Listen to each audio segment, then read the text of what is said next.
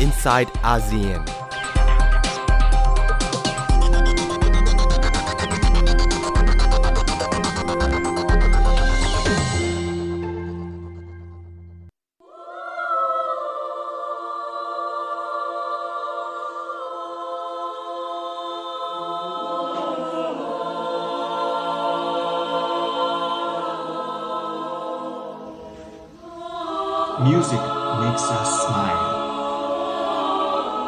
Music brings us together.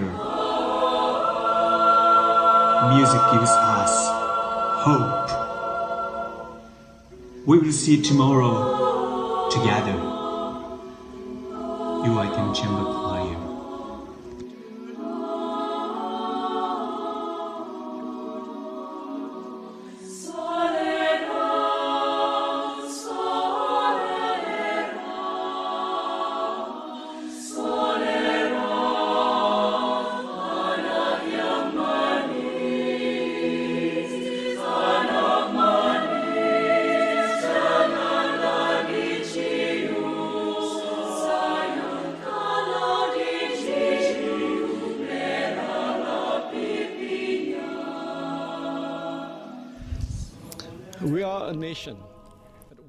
สวัสดีค่ะ ยินดีต้อนรับคุณผู้ฟังเข้าสู่รายการ i n s i ซต์อาเซียน ดิฉันชลันทรโยธาสมุทรทำหน้าที่ดำเนินรายการค่ะ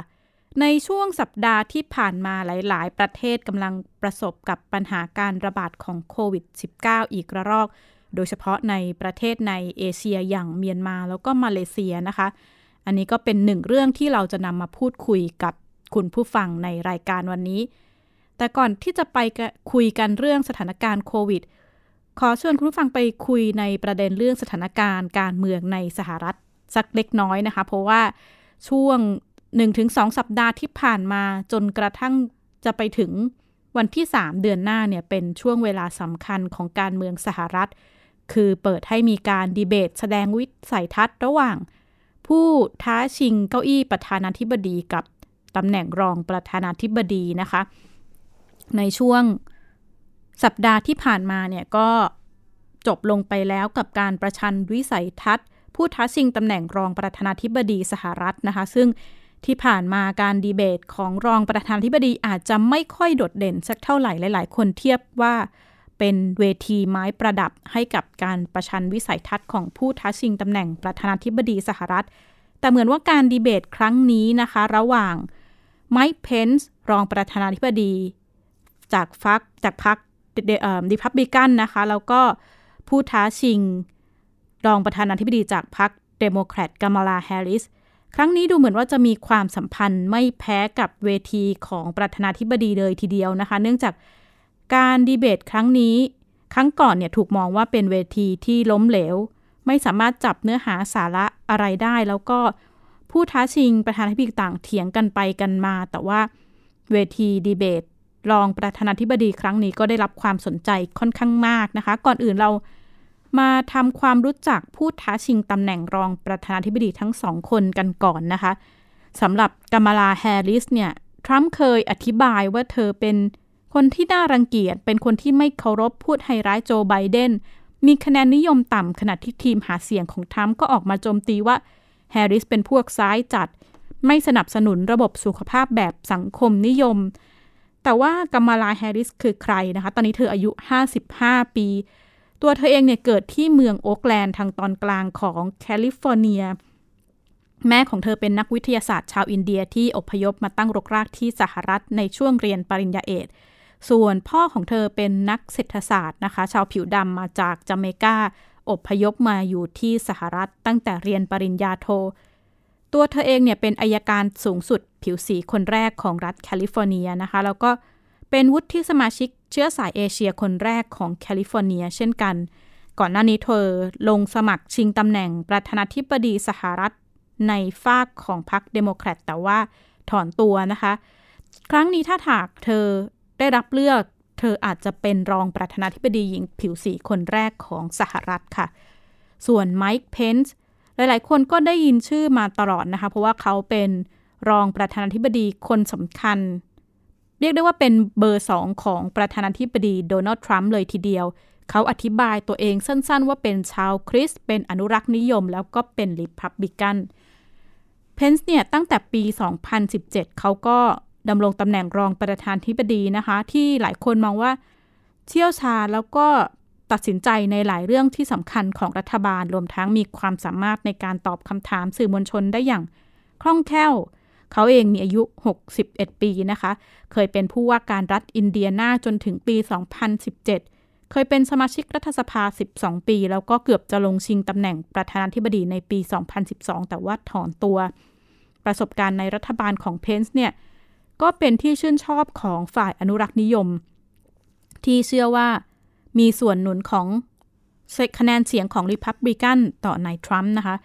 เขาเป็นผู้ที่ศรัทธาในศาสนาคริสต์อย่างมาก แล้วก็ในปี 2016 เนี่ยเขาเองปลุกกระแสความไม่พอใจในเรื่องของการออกกฎหมาย อนุญาตให้ห้างร้านต่างๆ ในอินเดียในรัฐอินเดียนาเนี่ยปฏิเสธการให้บริการด้วยเหตุผลทางศาสนา กลุ่ม LGBT ก็จะไม่ค่อยชื่นชอบท่าทีของเขาเท่าไหร่นะคะ แล้วก็เขาต่อต้านเรื่องการทำแท้งอย่างแข็งขันในรัฐอินเดียนา แล้วก็มีการบังคับใช้กฎหมายทำแท้งที่เข้มงวด มองว่าเป็นจดหมายกฎหมายที่เข้มงวดฉบับหนึ่งในสหรัฐเลยนะคะ มุมมองของเขาของเขาต่อหลายเรื่องเนี่ยก็เรียกได้ว่าสร้างศัตรูขนาดเดียวกันก็มีกลุ่มที่ชื่นชอบเขาอยู่ไม่น้อย เนื้อหาในการดีเบต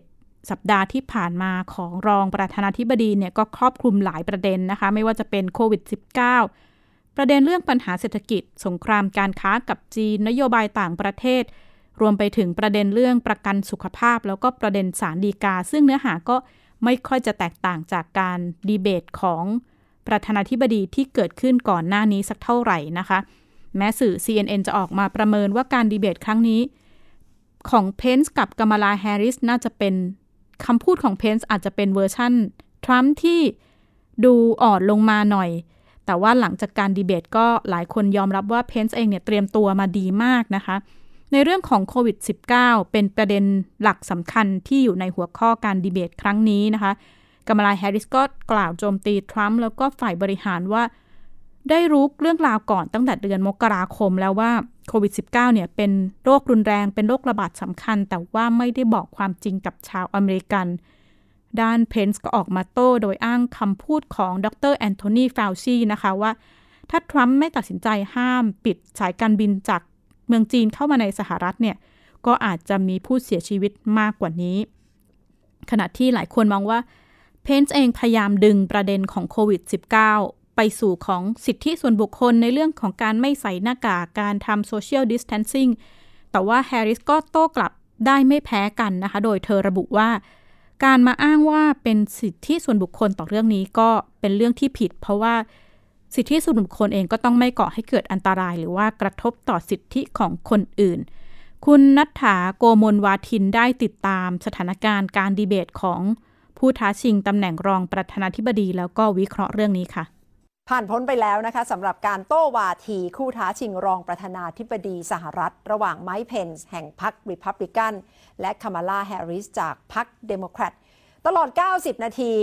ติดตามกันสดๆ ก็อาจจะรู้สึกว่าแหมบรรยากาศช่างแตกต่างไปจากการดีเบตของประธานาธิบดีนะคะ เพราะว่ารอบรองประธานาธิบดีดูจะเรียบร้อยกว่ารอบของทรัมป์และโจไบเดนอย่างมากนะคะ แต่ก็เต็มไปด้วยเนื้อหาสาระ สำหรับคู่ชิงรองประธานาธิบดี และเรื่องที่เป็นไฮไลท์สำคัญและหยิบยกขึ้นมาเป็นเรื่องแรกในการโต้วาทีกันเลยก็คือเรื่องของโควิด -19 ซึ่งคามาลาแฮร์ริสก็ไม่ยอมเสียเวลาเลยนะคะ ย้ำว่าแสดงถึงความผิดพลาดในการบริหารของรัฐบาลโดนัลด์ทรัมป์ที่ปกปิดความจริง และทำให้ผู้คนเสียชีวิตไปไม่ต่ำกว่า 210,000 คนค่ะ Well, the American people have witnessed what is the greatest failure of any presidential administration in the history of our country. And here are the facts 210,000 dead people in our country in just the last several months. Over 7 million people who have contracted this disease. One in five businesses closed. We're looking at frontline workers who have been treated like sacrificial workers we are looking at over 30 million people who, in the last several months, had to file for unemployment. And here's the thing On January 28th, the vice president and the president were informed about the nature of this pandemic. They were informed that it's lethal in consequence, that it is airborne, that it will affect young people, and that it would be contracted because it is airborne. And they knew what was happening and they didn't tell you. Can you imagine if you knew on January 28th, as opposed to March 13th, what they knew, what you might have done to prepare? The reality is, when you look at the Biden plan, it reads an awful lot like what President Trump and I and our task force have been doing every step of the way. I mean, quite frankly, uh, when I look at their plan that talks about advancing testing, creating new PPE, developing a vaccine, um, it looks a little bit like plagiarism, which is something Joe Biden knows a little bit about. And I think the American people know that this is a president who has put the Thank health Vice of America first, and the American people, I believe with my heart, can be Thank proud Vice of the President. sacrifices they have made. It's saved Thank you, countless American President lives. Senator Harris เรื่องของการพัฒนาวัคซีนก็เป็นอีกเรื่องหนึ่งที่ถกเถียงกันด้วยนะคะ และมีช่วงหนึ่งที่ทั้งแฮร์ริสและเพนถกเถียงกันแฮร์ริสก็พยายามบอกว่ารัฐบาลชุดนี้พยายามที่จะเร่งพัฒนาวัคซีนดูเหมือนจะเร่งเกินไปเกินความจำเป็น แล้วก็บอกด้วยว่า แต่ถ้าพัฒนาสำเร็จแล้วคุณหมอเฟาชี่ออกมารับรอง ก็จะเชื่อมั่นและกล้าที่จะฉีดวัคซีนนะคะ แต่ถ้าเป็นโดนัลด์ทรัมป์ออกมารับรองว่าวัคซีนนี้ใช้ได้ กัม a ลาแฮร์ริสบอกว่าไม่เชื่อและก็คงจะไม่กล้าใช้วัคซีนนั้นค่ะ นอกจากเรื่องของโควิด -19 เรื่องของวัคซีนอีกเรื่องหนึ่งที่ถกเถียงกันก็คือนโยบายที่เกี่ยวข้องกับประเทศจีน โดยเฉพาะสงครามการค้าคัม a ลาแฮร์ริสก็ระบุว่า เป็นอีกหนึ่งความผิดพลาดของรัฐบาล ภายใต้การนำของโดนัลด์ทรัมป์ที่ไปทำสงครามการค้ากับจีนทำให้มีตำแหน่งงานในภาคอุตสาหกรรมต้องหายไปถึงกว่า 3 0 0แสนตำแหน่ง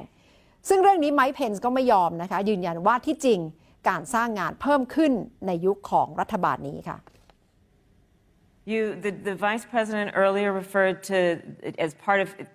what he thinks is an accomplishment, um, the, the president's trade war with China. You lost that trade war. You lost it. What ended up happening is because of a so called trade war with China,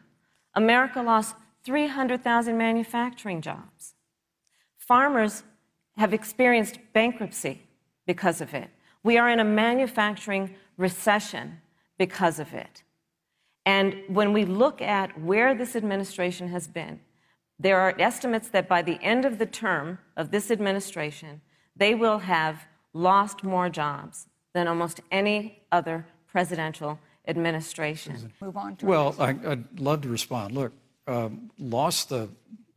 trade war with China. Joe Biden never fought it. Joe Biden has been a cheerleader for communist China through over the last several decades. And, and again, Senator Harris, you're entitled to your opinion. You're not entitled to your own facts. When Joe Biden was vice president, we lost 200,000 manufacturing jobs. And President Obama said they were never coming back. He said we needed a magic wand to bring them back. In our first three years after we cut taxes, you, rolled back regulation, unleashed American energy, this administration saw 500,000 Thank you, Vice manufacturing President. jobs Yes. created. And that's exactly the kind of growth we're going to continue to see as we bring our nation through Thank you, Vice this President. pandemic. Yes. But a Mr. Green New Thank you, Deal, your Vice massive President. new Yes. mandate. อีกเรื่องหนึ่งที่ถกเถียงกันก็คือเกี่ยวข้องกับผลการนับคะแนนหลังจากการเลือกตั้งจบสิ้นไปในวันที่ 3 พฤศจิกายนนะคะ เพราะว่าในการดีเบตระดับประธานาธิบดีโดนัลด์ทรัมป์พยายามที่จะบอกกับผู้คนว่า อย่าไปใช้สิทธิ์ เพราะว่าจะเต็มไปด้วยการทุจริต โดยเฉพาะการเลือกตั้งทางไปรษณีย์เรื่องนี้คามาลาแฮร์ริสก็มายืนยันผ่านทางพรรคเดโมแครตนะคะระบุว่าโจไบเดนสนับสนุนประชาธิปไตย และคนต้องออกไปใช้สิทธิ์ออกเสียงเลือกตั้ง ซึ่งไมค์เพนอีกด้านหนึ่งก็ยืนยันว่า เชื่อมั่นว่าชัยชนะเนี่ยจะเป็นของประธานาธิบดีโดนัลด์ทรัมป์และน่าจะได้อยู่ต่ออีก 4 ปีค่ะ power, and if we use our vote and we use our voice, we will win. And we will not let anyone subvert our democracy with what Donald Trump has been doing, as he did on the debate stage last week. ด้านหนึ่งสถานการณ์โควิด -19 ในสหรัฐก็เรียกได้ว่ายังน่าเป็นห่วงนะคะ แม้แพทย์ประจำตัวของโดนัลด์ทรัมป์จะออกมาบอกว่า ตอนนี้ทรัมป์หายดีแล้วไม่มีการติดเชื้อโควิด -19 แล้วแล้วก็พร้อมที่จะ กลับไปหาเสียงเลือกตั้งในสุดสัปดาห์นี้นะคะ แต่ว่าหลายคนก็ยังไม่เชื่อมั่น เพราะว่าทรัมป์เองแสดงอาการไอระหว่างการให้สัมภาษณ์กับ Fox News แต่ที่แน่ ๆ คือเขาไม่พอใจที่คณะกรรมการการเลือกตั้ง จะเปลี่ยนการจัดดีเบตครั้งที่2เนี่ยไปเป็นการจัดทางออนไลน์โดยระบุเขาระบุว่าจะไม่ไปร่วมเพราะว่าเสียเวลานะคะ อาจจะต้องดูว่าการดีเบตที่จะเริ่มต้นครั้งที่2เนี่ยจะออกมาในรูปแบบใด อีกด้านหนึ่งที่น่ากังวลคือสถานการณ์การติดเชื้อโควิด -19 ที่มีต้นตอเกิดจากการจัดงานในทำเนียบขาวนะคะ ขณะนี้ส่งผลให้โดนัลด์ทรัมป์ประธานาธิบดีสหรัฐ สตรีหมายเลขหนึ่ง รวมถึงฝ่ายบริหารที่ใกล้ชิดโดนัลด์ทรัมป์ราว 20 คนเนี่ย ออกมาระบุว่าติดเชื้อโควิด -19 จำนวนมากติดตามจากรายงานค่ะสตีเฟนมิลเลอร์ ที่ปรึกษาระดับสูงของประธานาธิบดีโดนัลด์ทรัมป์ เจ้าของนโยบายอเมริกา First หรืออเมริกาต้องมาก่อน ได้รับการยืนยันว่าติดโควิด -19 มีรายงานว่ามิลเลอร์ร่วมเดินทางกับโฮปฮิกส์ที่ปรึกษาประธานาธิบดี ที่พบว่าติดโควิด -19 ก่อนหน้านี้ และจาเร็ดคุชเนอร์ลูกชายประธานาธิบดีด้วยเฮลิคอปเตอร์เมื่อ 30 กันยายนที่ผ่านมา แม้ทำเนียบขาวจะไม่เปิดเผยชื่อและรายละเอียดของเจ้าหน้าที่ที่ติดโควิด -19 แต่สื่อรายงานว่านอกจากโดนัลด์ทรัมป์และเมลาเนียทรัมป์สตรีหมายเลขหนึ่งฝ่ายบริหารและผู้ใกล้ชิดโดนัลด์ทรัมป์ราว 20 คนติดโควิด -19 เคลลี่แม็กอีเนนี่โฆษกประจำทำเนียบขาวและฝ่ายสื่อสาร 4 คนที่ทำงานใกล้ชิดกับผู้สื่อข่าวประจำทำเนียบขาวติดโควิด -19 หลายครั้งปรากฏภาพโฆษกทำเนียบขาวถแถลงต่อสื่อมวลชนในห้องปิด โดยไม่สวมหน้ากากอนามัย ล่าสุด สมาคมผู้สื่อข่าวทำเนียบขาว แถลงว่ามีผู้สื่อข่าว 3 คนติดโควิด -19 สองคนคืออัลดราโกช่างภาพข่าว และไมเคิลเชียผู้สื่อข่าวจากนิวยอร์กไทมส์เชียให้สัมภาษณ์ผ่าน CNN ว่าเขาไม่ได้รับการแจ้งเตือนใด ๆ จากทำเนียบขาวเพื่อควบคุมการระบาด และขณะนี้ภรรยาของเขาได้รับการยืนยันว่าติดโควิด -19 ผู้สื่อข่าวหลายคนที่ทำงานในทำเนียบขาว และติดตามประธานาธิบดีโดนัลด์ทรัมป์ในช่วงสัปดาห์ที่ผ่านมา ต้องกักตัวและตรวจหาโควิด -19 สื่อหลายสำนักมองว่าทรัมป์และฝ่ายบริหาร ไม่จริงใจต่อการให้ข้อมูล และเพิ่มความเสี่ยงให้กับสื่อมวลชนที่ทำงานในทำเนียบขาว อีกหนึ่งกลุ่มเสี่ยงคือเจ้าหน้าที่ในทำเนียบขาวร่วมร้อยคน ทั้งพ่อบ้าน เจ้าหน้าที่ทำความสะอาด พ่อครัว ส่วนใหญ่เป็นคนสูงอายุ คนผิวดำและคนเชื้อสายลาตินที่มีความเสี่ยงสูงต่อการเสียชีวิตจากโควิด -19 รวมไปถึงเจ้าหน้าที่ดูแลความปลอดภัยของประธานาธิบดีที่ต้องติดตามผู้นำแม้ในช่วงเวลาที่ทรัมป์นั่งรถออกมาพบปะผู้คนระหว่างรับการรักษา จูดเดียโฆษกทำเนียบขาว ระบุว่าทำเนียบขาวใช้มาตรการป้องกันสุขภาพ ตามมาตรฐานการควบคุมโรค ไม่เฉพาะกับประธานาธิบดีและสตรีหมายเลขหนึ่งแต่รวมถึงเจ้าหน้าที่ทุกคน กลุ่มผู้ติดเชื้อไม่จำกัดเฉพาะเจ้าหน้าที่ฝ่ายบริหารของทรัมป์ แต่รวมไปถึงผู้ที่เข้าร่วมงานเสนอชื่อเอมมี่บาร์เรตเป็นผู้พิพากษาสารดีกาคนใหม่ ที่จัดขึ้นเมื่อ 26 กันยายนที่ผ่านมา ล่าสุดเอมมี่บาร์เรตตรวจไม่พบโควิด -19 แต่ผู้เข้าร่วมงานมากกว่า 10 คน ได้รับการยืนยันว่าติดโควิด -19 ได้แก่วุฒิสมาชิกพรรครีพับลิกันสองคน เคลลี่แอนคอนเวย์อดีตที่ปรึกษาทำเนียบขาว คริสคริสตี้ อดีตผู้ว่าการรัฐนิวเจอร์ซีย์ และประธานมหาวิทยาลัยนอร์ทดามวันถัดมาทำเนียบขาวจัดงานเลี้ยงต้อนรับครอบครัวนายทหาร พลเรือเอกชาร์ลส์เรย์รองผู้บัญชาการหน่วยยามฝั่งเข้าร่วมงาน ภายหลังตรวจพบโควิด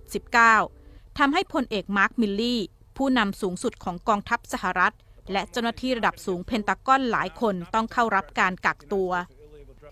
การประชันวิสัยทัศน์ของผู้ชิงตำแหน่งประธานาธิบดีสหรัฐครั้งที่สอง จะมีขึ้นในวันที่ 15 ตุลาคม โจไบเดนผู้ท้าชิงตำแหน่งประธานาธิบดีจากพรรคเดโมแครตระบุว่าไม่ควรจัดดีเบต หากประธานาธิบดีโดนัลด์ทรัมป์ยังไม่หายจากโควิด -19 Uh, I think if he still has COVID, we shouldn't have a debate. Uh, in a debate, I think, by the way, I think we're going to have to follow very strict guidelines. Too many people have been infected, and it's a very serious problem. And so I'll be guided by the guidelines of the Cleveland Clinic and what the docs say the right thing to do. If, if, if and when he shows up for debate. แม้ไบเดนจะระบุว่าไม่ควรมีการดีเบต หากทรัมป์ยังติดโควิด -19 แต่ทรัมป์กับทวิตข้อความว่าเขาพร้อมร่วมเวทีประชันวิสัยทัศน์ ชลันทรโยธาสมุทรไทย PBS รายงาน นี่ก็เป็นสถานการณ์การติดเชื้อโควิด -19 ในสหรัฐที่ยังน่าเป็นห่วงอยู่นะคะ ขณะเดียวกันสถานการณ์ในเอเชียตะวันออกเฉียงใต้ประเทศอาเซียนของเราก็น่าจับตา เพราะว่าขณะนี้สองประเทศคือกัมคือมาเลเซียนะคะกับกัมพูชากับทที่มาเลเซียนะคะก็มีจำนวนผู้ติดเชื้อโควิด -19 ค่อนข้างมากนะคะ วันที่ 7 ตุลาคม กระทรวงสาธารณสุขมาเลเซียก็เปิดเผยว่ามาเลเซียเนี่ยมีผู้ติดเชื้อโควิด -19 ใหม่ มากกว่า 600รายนะคะ ถือเป็นสถิติผู้ติดเชื้อรายวันที่สูงที่สุด นับตั้งแต่พบการระบาดในประเทศ ขณะนี้มียอดผู้ติดเชื้อสะสมในมาเลเซียมากกว่า 13,000 คนนะคะ โดยผู้ติดเชื้อรายใหม่ ส่วนมากเนี่ยพบภายในเรือนจำของรัฐเกดะนะคะ ทางภาคตะวันตกเฉียงเหนือของประเทศทำให้ต้องส่งผู้ต้องขังคดียาเสพติด ไปอาศัยอยู่ในค่ายทหารที่ถูกจัดเตรียมไว้ชั่วคราว ติดตามรายงานค่ะโควิด -19 ในมาเลเซียกลับมารุนแรงอีกครั้งหนึ่งนะครับหลังจากจำนวนผู้ติดเชื้อรายวันเพิ่มสูงขึ้นเรื่อยๆ ตั้งแต่ช่วงต้นเดือนนี้ครับจำนวนผู้ติดเชื้อที่เพิ่มขึ้น เกิดขึ้นหลังจากที่รัฐบาลเริ่มผ่อนปรนมาตรการจำกัดการเดินทางของประชาชน ตั้งแต่ช่วงเดือนมิถุนายนที่ผ่านมานะครับ ฝ่ายกระทรวงสาธารณสุขมาเลเซียได้ประกาศเตือนให้ประชาชนเฝ้าระวังการระบาดของโควิด -19 ระลอกใหม่ด้วย เพราะเมื่อวานนี้เพียงวันเดียวมาเลเซียมีผู้ติดเชื้อ 691 คน เป็นตัวเลขที่สูงที่สุดนับตั้งแต่พบการระบาดในประเทศครับ ส่วนวันนี้มีผู้ติดเชื้อรายใหม่ 489 คนนะครับทำให้ยอดผู้ติดเชื้อสะสมขยับขึ้นมาเป็น 13,993 คน และมีผู้เสียชีวิตอีก 141 คนครับ จุดที่มีการระบาดรุนแรง 5 จุดนะครับมาดูกันมีทั้งรัฐซาบาเกอดะห์นะครับเนกรีเซมบิลัน สลังงอร์ และกรุงกัวลาลัมเปอร์ครับให้คุณผู้ชมดูที่รัฐซาบากันก่อน รัฐซาบาตอนนี้เป็นจุดศูนย์กลางการระบาดแห่งใหม่ของประเทศไปแล้วนะครับหลังจากที่ตัวเลขผู้ติดเชื้อสะสมของรัฐซาบาเนี่ยมีไม่ต่ำกว่า 2,730 คนเมื่อวานนี้ แล้ววันนี้ขยับเพิ่มเป็น 3,000 กว่าคนแล้วผู้นำมาเลเซียยอมรับนะครับว่าการเลือกตั้งในรัฐซาบาเมื่อช่วงปลายเดือนที่ผ่านมาเป็นสาเหตุสำคัญส่วนหนึ่ง ที่ทำให้จำนวนผู้ติดเชื้อเพิ่มขึ้นเรื่อยๆ เนื่องจากเจ้าหน้าที่กกตมาเลเซียไม่ได้เคร่งครัดกับมาตรการควบคุมโรคมากนักครับ นอกจากปัจจัยเรื่องของการเลือกตั้งแล้ว ยังพบผู้ติดเชื้อเป็นกลุ่มก้อนภายในเรือนจำด้วยนะครับหลังจากมีผู้ต้องขังคนหนึ่งที่ติดเชื้อโควิด -19 เมื่อวันศุกร์ที่ผ่านมา อีกจุดหนึ่งนอกจากรัฐซาบาก็คือ รัฐเกอร์ดะนะครับรัฐเกอร์ดะนี่มีความสำคัญเนื่องจากเป็นจุดที่มีพรมแดน ติดกับประเทศไทยด้วย สาเหตุสำคัญที่ทำให้สถานการณ์ในรัฐเกร์ดะย่ำแย่ เป็นเพราะว่าพบการติดเชื้อแบบกลุ่มใหญ่ ในเรือนจำเมืองอาโลเซตาครับ สัดส่วนผู้ติดเชื้อภายในเรือนจำแห่งนี้เนี่ยสูงถึง 394 คน จากจำนวนผู้ติดเชื้อเมื่อวานนี้ 397 คนนะครับ เรื่องนี้เป็นโจทย์ใหญ่ที่รัฐบาลมาเลเซีย และหน่วยงานที่เกี่ยวข้องต้องเร่งแก้ปัญหาครับ เนื่องจากในขณะนี้มีผู้ต้องขังและเจ้าหน้าที่เรือนจำทั่วประเทศติดเชื้อโควิด -19 อย่างน้อย1,126 คน และหนึ่งในมาตรการแก้ปัญหาก็คือการลดจำนวนผู้ต้องขัง ด้วยการส่งผู้ต้องขังคดียาเสพติดไปอยู่ในค่ายทหารนะครับสื่ออย่างมาเลเมลประเมินว่าค่ายทหารเหล่านี้น่าจะรองรับผู้ต้องขังได้ประมาณ 2,300 ถึง 2,800 คนครับ แน่นอนว่าแนวทางการรับมือรอบนี้เป็นการปิดพื้นที่เฉพาะจุดที่พบการระบาดรุนแรงไม่ใช่การปิดประเทศแล้วนะครับ เพราะว่ามีการประเมินว่าการปิดประเทศครั้งก่อนเนี่ยทำให้เศรษฐกิจมาเลเซียเสียหายอย่างหนัก ทีนี้คำถามก็คือเขาปิดพื้นที่เฉพาะจุดอย่างไร วันนี้เริ่มเห็นกระทรวงศึกษาธิการมาเลเซียครับประกาศ ปิดโรงเรียน 122 แห่งในรัฐซาบานะครับใน 3 เมืองด้วยกัน แล้วก็ห้ามเดินทางเข้าออกจากรัฐ ถ้าจะเดินทางต้องมีความจำเป็นจริง ๆ และต้องได้รับอนุญาตจากเจ้าหน้าที่แล้วครับ ขณะที่รัฐบาลมาเลเซียก็กำลังพิจารณามาตรการที่จะจำกัดการรวมกลุ่มขนาดใหญ่ ไม่ว่าจะเป็นการจัดการประชุม การจัดงานแต่งงาน หรือว่าการจัดกิจกรรมที่มีความเสี่ยงต่อการแพร่ระบาดของโรคนะครับ ฝ่ายผู้นำมาเลเซียบอกว่ายังไงก็ไม่ปิดประเทศ เพราะมั่นใจในความพร้อมในด้านการแพทย์ครับ